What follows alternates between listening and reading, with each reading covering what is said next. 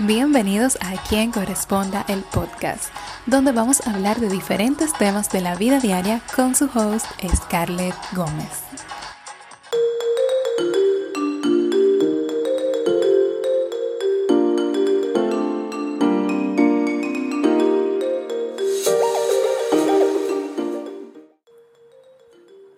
Bienvenidos al tercer episodio de esta segunda y gran temporada de A quien corresponda podcast. Espero que estén todos bien y por si nadie te lo ha dicho, cada día estás más cerca de obtener aquello por lo que tanto has luchado. El episodio de hoy es un recordatorio amistoso sobre las redes sociales. Ustedes se han dado cuenta que cuando pasamos mucho tiempo con una persona, llegamos a adoptar inconscientemente algunas de sus expresiones. Eso pasa igual con casi todo en la vida. Cuando pasamos mucho tiempo en un lugar o como ya dije, con una persona o un grupo de personas, podemos adoptar costumbres e incluso acentos. Es igual en las redes sociales. Pasamos un 75% de nuestros días para no decir un 80% en las redes.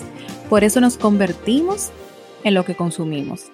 Sin ser extremistas, la verdad, pero nos podemos dar cuenta con muchas cosas. El contenido que más predomina en nuestro feed es porque nos identificamos o lo tenemos por algo. ¿Cómo podemos darnos cuenta de que nos puede afectar algunas cosas de las que veamos en las redes? Fácil. Está una persona que se despierta feliz.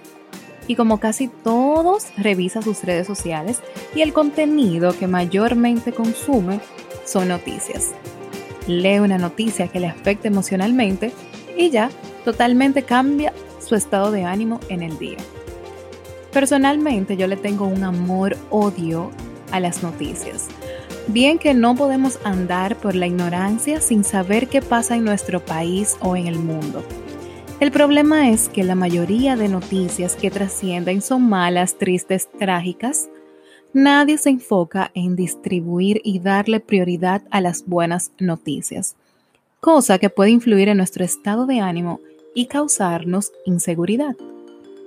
Nosotros le hemos dado la facilidad a muchas personas de convertirse en famosas y por el morbo, la farándula, comenzamos a consumir su contenido, simplemente por estar enterados o porque todo el mundo sigue a esa persona, sin recibir nada bueno. Yo me puse a analizar un día viendo una publicación de una influencer que realmente no tengo ningún interés en común, ni siquiera su ropa o las cosas que publica. Y me pregunté que por qué yo seguía a esa persona, qué me aportan sus publicaciones. Llegué a la conclusión que la seguía porque casi todo el mundo lo hacía y la dejé de seguir inmediatamente. Comencé a hacer una limpieza de las personas que yo sigo. No es que yo no siga a nadie de farándula, sigo dos cuentas de farándula como mucho para no andar en la ignorancia. Porque no es que no hay que consumir ese tipo de contenido, pero sí tener un balance.